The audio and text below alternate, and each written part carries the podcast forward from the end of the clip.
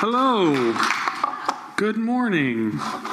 Yeah, so as Jen said, um, we're in a, a, fun series of messages right now called Things Jesus Never Said. And if this is your first time hearing about that, you might think that's a little weird because what kind of a church focuses on things that he didn't say? Well, we are that weird church, I'm happy to say. Um, we kind of the, the premise behind the series is we're actually going to find out more about what he did say when we look at things he didn't say. Um, and I, I, find that when you're when you're getting to know somebody, just trying to figure out their heart, their character, it's often it's fun to you know find out things that they they wouldn't say. So let me let me give you an example. Um, I'm going to show you a picture of my favorite person in my entire life. This is a picture of my wife, Leslie. Uh, she was, yes, thank you. She was here in the first service. Have you guys ever played Two Truths and a Lie? So, we're going to play two truths and a lie this morning. So, what I've done is I'm going to put up three statements on the screen. Two of them are things that Leslie has actually said in the last three months. One of them isn't. So, this is what we're going to do. We're, um, I'm going to read them, and then at the end of them, you're just going to, I know you're not supposed to yell in church, but you're just going to yell a number at me, and we're going to see who gets what right. I got this right in the first service, so this was, this was really good. We'll see if we can do it again. So, number one, I'm going to ride horses tonight. I'll see you afterward. Number two, I signed the contract on my third book. Number three, I can't pick up that dog poo. It makes me gag. All right, so on the count of three, yell a number at me. One, two, three, go. This is a side note. Have you guys ever played the game Pit, the card game?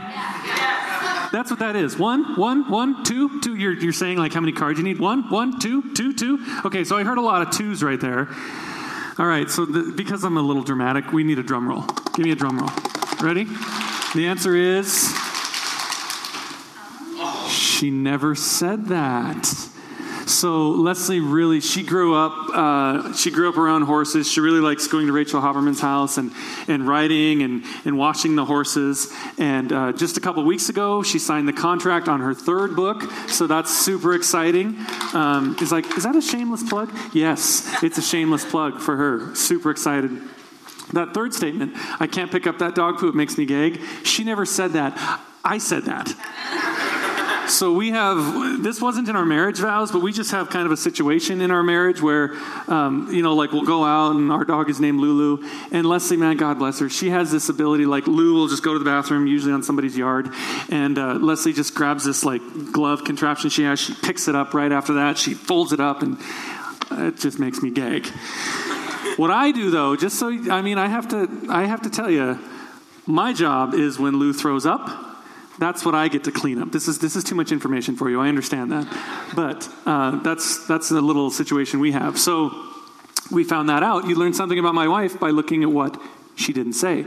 So if you are if you're new to Christianity or maybe you don't know much about the Bible, um, the New Testament starts with four gospels. It starts with Matthew, Mark, Luke, and John. And what those are, those are eyewitness accounts of Jesus' time on earth told by four different people.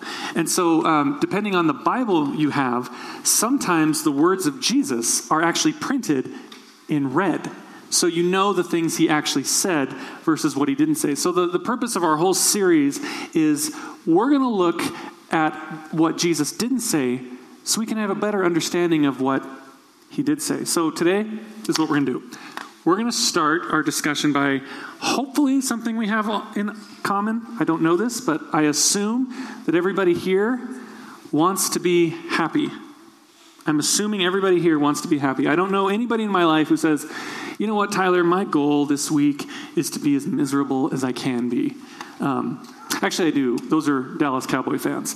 But no Cowboy, that's good.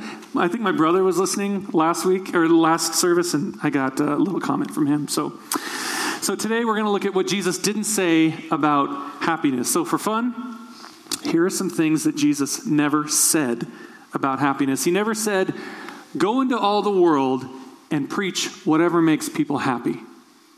He didn't say that. He, he never said, um, Whoever wants to be my disciple, I want them to affirm themselves and avoid everything having to do with the cross and follow their own heart. He never said that. And my personal favorite, Jesus never said, ask for whatever you want and it'll be given to you because God is your, your celestial sugar daddy. God is your, your cosmic Coke machine. He's your, your majestic magic lamp. He never said any of that about our happiness. So today, what I want to do, I want to look at the Gospel of John, uh, chapter 8 to be exact, and we're going to look at this story that at the end of it, we're going to look very specifically at what Jesus did not say, because what he did say, you guys, I really believe it's got tremendous power for our everyday life today. So we're just going to pick it up right in John chapter 8, verse 2. At dawn, he, Jesus, appeared again in the temple courts where all the people gathered around him, and he sat down to teach them. The teachers of the law and the Pharisees brought in a woman caught in adultery. They made her stand before the group. So let's pause here because I want, I want you to visualize this. You remember, like when I when I grew up, we had this place in town called Capitol Hill Mall. Anybody remember Capitol Hill Mall? Yeah, yeah. So I remember like growing up, childhood, teenage years, like Christmas time, man, Capitol Hill Mall was the place to be. It was so busy. There was all these people, all this activity, and like especially like in the food court, it was always busy. So this is this is kind of the scene before us. Like Jesus is in the mall, okay, and he's in the food court. He's in the center of all this activity, and there's all this craziness going on. And what he's doing is he's he's meeting with his small group. He's having a little Bible study. That, that's what's going on right now. So just then there's some hypocritical religious men that walk in the food court. And, you know, I picture them, they got their full garb on, they've got judgment all over their face, you know, and uh, they're, they're bringing in a woman caught in the act of adultery. We're going to pause within our pause because have you ever thought about that? If you've read the story before, have you ever thought about those words? Like, this woman was caught in the act of adultery. How'd that happen? Like, what was the situation there? Like, who caught her? How did that all go down? I don't know. Well, anyway, these guys, they, they bring this woman in, and the text says that she was caught in the act of adultery. So you can imagine that she was probably barely dressed.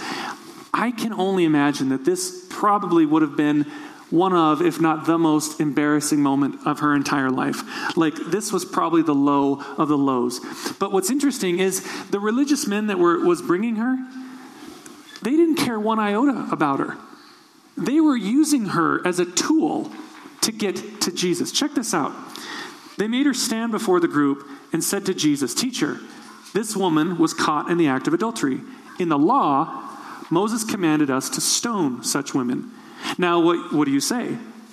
They were using this, verse 6, they were using this question as a trap in order to have a basis for accusing him. So they make this woman stand before the whole group. Again, people are walking by, they're, they're going about their day, and all of a sudden, this woman, barely dressed, is there in one of the worst moments of her life. Now, the religious guys, they, they say to Jesus, they say, this woman was caught in the act of adultery. Now, I, I hear pride in that. Like, hey, look what we did we caught this woman in the act of adultery. The law of Moses, Jesus, hey, the law of Moses commands us to stone such a woman. If you've never heard that term, this is what it means it means you pick up a rock and you throw it at her. And then you pick up another rock and you throw it at her again. Everybody around the circle is doing the same thing until the person dies. That's what stoning a person was in the Old Testament. That's what they're recommending. But verse 6 shows us the motives behind the question. They were using this question as a trap in order that they could accuse Jesus later. So here's what's interesting they think they got him. They think they've, they've, they've, they've come up with this plan and they got him. Like, how's he going to answer? Because he's in a no win situation. Because think about this. If, uh, according to the law of Moses, and that means the law that was handed down from God to Moses, she needs to die. This woman was guilty and she should be stoned. So Jesus is in an odd spot because, on one hand, if he agrees and says, yes, go ahead and kill her, he loses his reputation for being loving and forgiving and graceful.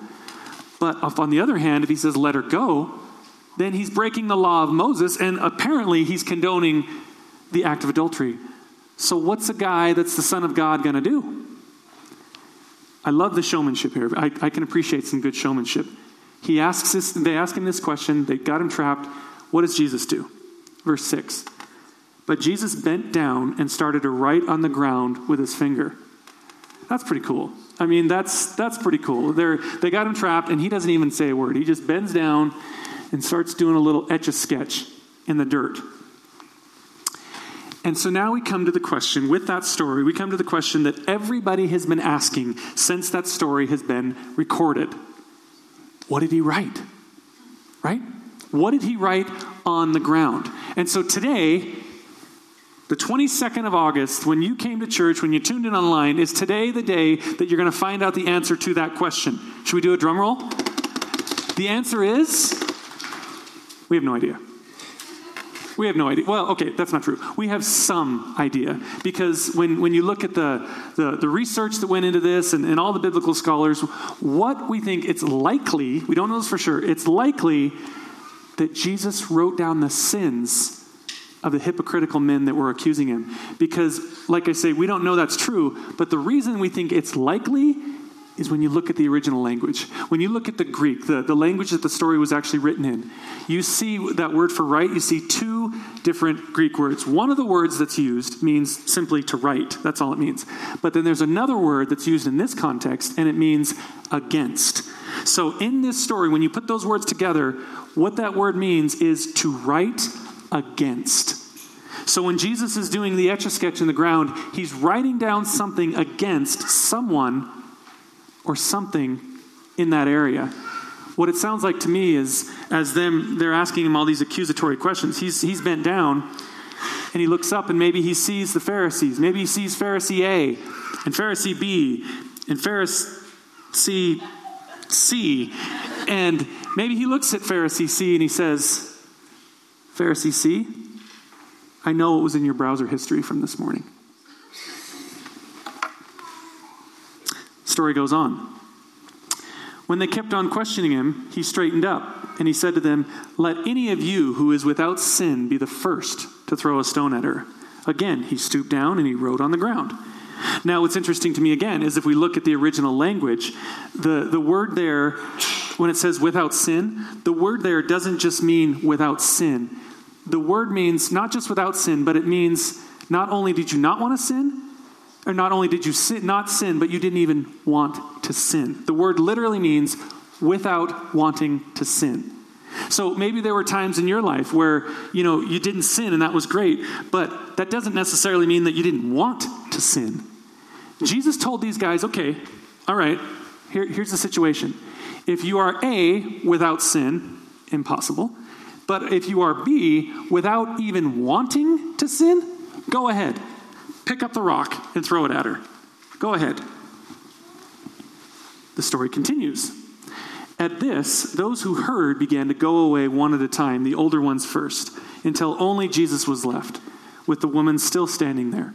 Jesus straightened up and he asked her, Woman, where are they? Has no one condemned you? No one, sir. Then neither do I condemn you, Jesus declared. Go now and leave your life of sin. Did you catch what Jesus didn't say right there? He didn't say, then neither do I condemn you. Go now and do whatever makes you happy. Go now and follow your own heart as long as it doesn't hurt anybody. He didn't say, go now and you do you. Go now and live your truth. He didn't say that. He said, go now and leave your life of sin. Other translations, and Rebecca St. James from the 90s says, Go now and sin no more. See, this wasn't a condemning, judgmental statement. When he says, Go now and leave your life of sin, that wasn't judgmental. It was loving. How do I know that? Because if he wanted to be judgmental, he's the only person in the world that could have picked up that rock and thrown it at her. He was without sin and he didn't want to sin. So if he was judgmental, he could have picked up the rock first and said, Okay, here we go. But he didn't. He said, Go now and leave your life of sin. So this begs the question this morning Why is temptation so tempting? Why is that? And the good news is, we don't have to look at the Greek and we don't have to do a bunch of research. The reason temptation is so tempting is because it looks appealing, right?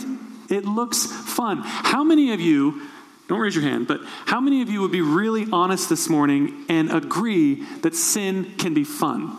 And I know what you're thinking. You're thinking, this is entrapment, right? I'm in church and you want me to say that sin can be fun. Well, actually, Would you believe me if I said the Bible actually says that? In the book of Hebrews, it calls it the fleeting pleasures of sin. It acknowledges that. It's, it's pleasurable for a little while. The Bible tells us that it can be fun. I've heard it said that if you don't think sin is fun, then you're not doing it right. Right? However, that's not the end of the story because here's the truth it's fun for a little while, but eventually it's going to mess you up. Eventually it's going to mess you up. Do you know what temptation is? Temptation is sin asking for permission. That's what temptation is. It's sin asking for permission. It's sin knocking on the door. It's being very polite at that point. It's knocking on the door asking for permission. But let me tell you this once you open the door and you let it in, it stops being polite. Because this is what sin does it takes you further than you want it to go, it keeps you longer than you want it to stay, and it will cost you more than you're willing to pay. Because here's what sin does it promises satisfaction at the cost of disobedience to God and eventual pain to you. It says, hey, you're going to like this. Oh, it's going to be so fun. It's going to feel good. It's going to be good. It's going to make you happy, and you're really going to enjoy it. It promises satisfaction at the cost of disobedience to God and eventual pain to you. Think about the woman in the story. I always wonder, like, with these stories in the Bible, I always like to just kind of let my mind wander. And I wonder, like, how did she get here? Like, how did she get there in that moment? Like, the, the Bible doesn't actually give us the backstory, and we don't know what was in her past, but very, very likely what happened was it was one decision, followed by another decision, followed by another decision, and another decision, and another decision, and all of a sudden, she's there in the most embarrassing moment of her life barely dressed, and being shamed. How did she get there? Temptation knocked on the door, and she let it in. See, sin promises satisfaction at the cost of disobedience to God and pain to yourself. But before we get high and mighty with her, we need to look at ourselves because how many of us end up in similar places today? Why is that? Like, why do, why does so, like, we know better, but why do so many of us end up in similar situations? Well, there's a lot of reasons, but I think one of the biggest issues in our culture today is this idea of relativism. And relativism is the belief that everything is relative and subjective. In other words, just really plainly, there's no absolute truth. You hear this all the time in culture today. You, you, probably have read this or heard this from some of your friends. Well, that may be true for you, but that's not true for me, right? Well, that's your truth, but I have a different truth. So you live your truth, and I'll live my truth. And I've heard it said that there's no such thing as absolute truth, so I'm just going to do whatever makes me happy. Here's the problem with that the problem is, without a belief in absolute truth, then the truth is defined by whoever's looking at it. It's subjective to the person and whatever makes them happy. And when the bottom line is happiness, then happiness becomes a standard by which you judge your own actions. So, really simply, um, the truth becomes if it makes me happy, it must be good. And if it doesn't make me happy, it must be bad. So, what's the root cause of that? If, if we really want to get to it this morning, what is the root cause of that? The root cause is this that somewhere along the line, I think we as a culture have started to believe the lie that we think happiness and holiness are at odds with one another. Think about that. Deep down, somewhere we've started to believe about Christianity that we have to choose one or the other. We can be happy and we can be holy, but we can't be both. And maybe you think, okay, well, if, if I choose holiness, if I'm going to follow Jesus, then I, I'm, I'm signing up for a life of being miserable, uptight forever. I mean, doesn't, doesn't the Bible say that, right? The Bible says, um, for God so loved the world that he wants his children to be miserable. Right? Does the Bible say that? No, of course not. Jesus actually said about God our Father, He said, If you then, though you are evil, know how to give good gifts to your children, how much more will your Father in heaven give good gifts to those who ask Him? He's a good Father. So if we find ourselves this morning at odds with being holy versus being happy, I would propose something this morning. I would propose that maybe you're looking for happiness in the wrong place. Max Lucado, he's, he's an author and he's a speaker. He's got a, a great illustration about this. He asks the question, he says, Would a fish ever be happy on the beach? So, like we were at Clark's Bay a couple weeks ago doing baptisms. That was a great day. So, let's just picture us back there, okay? Let's go grab a fish out of the water and let's throw it on the beach. What's the fish to do? Yeah, fish is going to start flopping and, and freaking out. But you know what? It's okay. It's okay. I, I know what the fish needs. So I'm going to I'm gonna go to my truck and I'm going to get the same briefcase that I know a lot of you have. I'm going to open my briefcase and there is just a bunch of $100 bills loose. Like we all have that briefcase, right? Okay, so we're gonna we're gonna go and we're gonna go over to the fish and we're gonna tip over the briefcase and now all this money is raining down. All these Benjamins are raining down. Is the fish happy? No, I mean, the, the fish is still flopping around. Okay, so we didn't do it right. Okay, so I know what we forgot. We forgot. Okay, so the, the fish has money. So now what we're going to do is we're going to go, we're going to throw him a party. That's what he needs. So we're going to grab all the best looking fish out of the water. And so now we put all these other fish with him, right? And so now he's he's there with his other fish. We got a bunch of celebrity fish. And, and is, is the fish happy now? Oh, well, you know what? I know we forgot we need to give the fish a margarita, okay? So now we, we've got a wet bar there, and we've got a bartender, and, and we put a little tiny fish margarita in on his little tiny hands and his little tiny flippers. And, and he, what he does is he, he takes his phone out and he, he flips a selfie and he posts on Fishtagram, and his whole account blows up, right? Now he's a fish influencer, and everybody knows his name, and everybody loves him. Is the fish happy now? No. Why not? Exactly. Because the fish was never meant for the beach, right? This morning, if you find yourself in a situation where you're wondering why you aren't happy, living for the things of this world, it's because you weren't created for the things of this world. You were created by God, for God, to live for the things of God. That's why sin can never satisfy you because you were not made in the image of sin. You were made in the image of God. That is why sin promises satisfaction, but it's never going to be able to deliver.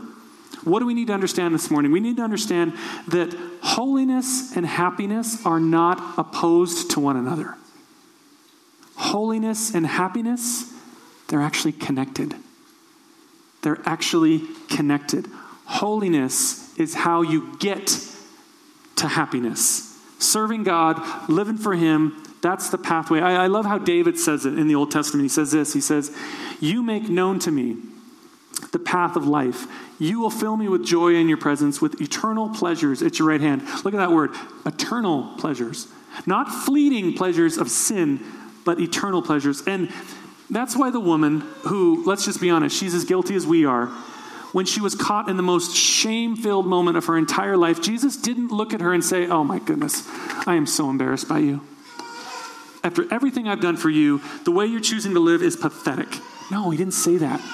Jesus said, There's something so much better for you in life. Go now and leave your life of sin. Go now and be free. Okay, so let's just get really real this morning. Let's just, let's just get to the heart of it. The question we might have this morning for one another is what do you do when you know what's right, but you keep doing what's wrong? What do you do when you feel trapped? You know, it, it looked good, it, it, promised something, but it, it didn't deliver. And now you can't find your way out. What, what do you do when you know it's wrong, but you can't get out? Maybe, maybe it's this crazy cycle that you find yourself on, and, and you keep coming back to it. Whatever it is, it, it could be anything. It could be anything you struggle with. It could be um, an addiction. It could be something that just keeps nipping at your heels, that's, that's always there, that you keep coming back to. Or maybe, maybe it's a critical spirit where you just find yourself in every situation and every interaction, you're just super negative. Maybe, maybe it's a critical spirit. Or maybe, maybe it's a lust issue Maybe you, you clicked and you looked, and then you felt bad and you said, okay, I'm not going to do that again. And then you clicked and you looked and you felt bad and you said, okay, I'm not going to do that again. And you clicked and you looked and you said, okay, I'm not going to do that again. And it's just this crazy cycle. And now you find yourself in this lust filled prison that only you know about. Or maybe for some of you, it's the wrong type of relationship. Maybe you're with somebody who keeps mistreating you time and time again, and you keep going back to them time and time again. What do you do when you know it's not God's best, but you find yourself in a similar situation of being barely dressed and ashamed, and you can't quite figure out how you got there? You guys, these are some big situations, but I am so comforted that we serve a big God. And Paul, who wrote two thirds of our New Testament, he wrote a letter to the Corinthian church and he addressed this. He said this He said, No temptation has overtaken you except what is common to mankind, and God is faithful. He will not let you be tempted beyond what you can bear. But when you are tempted, he will also provide a way out so that you can endure it. This is good news because when you are tempted, when you are trapped, when, when you're stuck, when you feel like there, there's a prison and there's no way out, God says, I'm going to give you a key to your prison. I am going to give you a way out. There's always grace, there's always potential for freedom because He says, I'm not going to give you more than you can bear. I'm going to give you a way out. You know, over the, over the last couple years, I've I've enjoyed running. I mean, as much as anybody can enjoy running. Um, I'm one of those weird people that actually likes to run on a treadmill because I find my life is filled with decisions and problem solving, and I don't I don't want to deal with that when I run. I just want to run. And so I get on the treadmill and I don't have to worry about streets or traffic or dogs. I just I run and the pace is set for me. But let me tell you this, when when I'm at the end of a really hard run or a really long run, on my treadmill, on, on the front of it is a, is a red button. And at the end of the red button, there's a red cord. I know that when, I'm, when I feel like I can't take another step and I got more miles to do, I feel I know that I can take that red cord and pull it. The treadmill stops instantly, and I have a way out. What that verse is saying to you guys is God has a red cord for you this morning. God has a red cord that He is giving you a way out. The thing is, it might not be easy. It might not be easy. Maybe, maybe the way out for you is calling a buddy and saying, Can you help me get in a recovery program? Or, or maybe the, the way out is, is turning off the internet on all of your devices. Or, or maybe the way out is, is, is calling a friend and, or calling a group of friends and saying, You know what? Would you would you point out whenever I'm being negative? Would you call me out on my stuff whenever I'm being critical? Or maybe the way out is finally admitting that you're being mistreated in a relationship and it's time to get some help.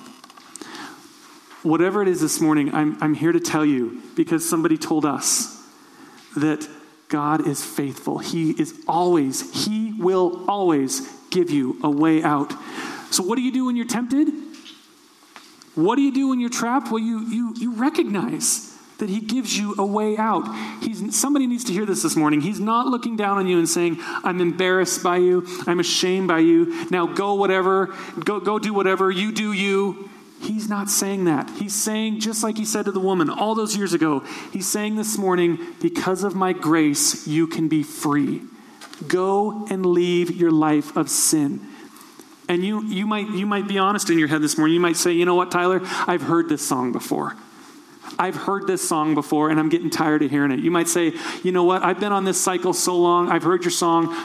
Yeah, let's let me just tell you this. Don't believe it. The minute you start believing that you've been on this cycle before and God can't reach you, you lost. If, if that's what you're saying this morning, act like it's the first time you've heard this. Act like it's the first time you've heard this because God does have a way out for you. He has a red cord for you. Just like He said to the woman, Go and leave your life of sin, be free. He is saying that to you this morning. I've, I've heard it said that sometimes your story only comes through your struggle. Another way of saying it, like your testimony is only going to come through your trial. And, and maybe that's you this morning, but think about it. There, there's a possibility, you guys, that, that one day you are going to tell your story of how you overcame what you're going through, and that's going to become somebody's survival guide. They're going to look at that and say, okay, if you can do it, I can do it. You're going to give them permission and inspiration to go and do the same thing because Jesus is saying to you today the same thing he said to her. He says, You know what? I've got a better path for you. I'm not going to let anybody else throw stones at you. Go and leave your life of sin and be free. Because here's the truth holiness and happiness are not at odds. Holiness and happiness are connected. Holiness is how you get to happiness, and that is how you live a life worth living. Let me, let me pray for you. God, thank you so much, Father, that God, when, when you created the world, Lord, you knew that we were going to run into this, Father. You knew that we were going to run into temptation and relativism, Father. And, and God, I just, I thank you so much, Lord, that you provided a way out for us, God, that you have a red cord for each one of us. And Lord, if I could pray anything over this group of people and those watching online, I would pray courage in the name of Jesus, Father. Courage, Father, to pull that red cord, Lord. Whatever it is, Father, courage to make a phone call or, or to do whatever they need to do, Father, to get off that cycle, Lord. Lord, because you have such a better way for us, Father. Such a better way of living, Lord. And God, I pray courage in Jesus' name, Lord. I pray a blessing upon this group, Father, that, that as we go, Lord, that, that we would be salt and light to our world, Father. That we would be the ones, the difference makers, Father. Thank you for this group, Father, and thank you for our day. In Jesus' name, amen.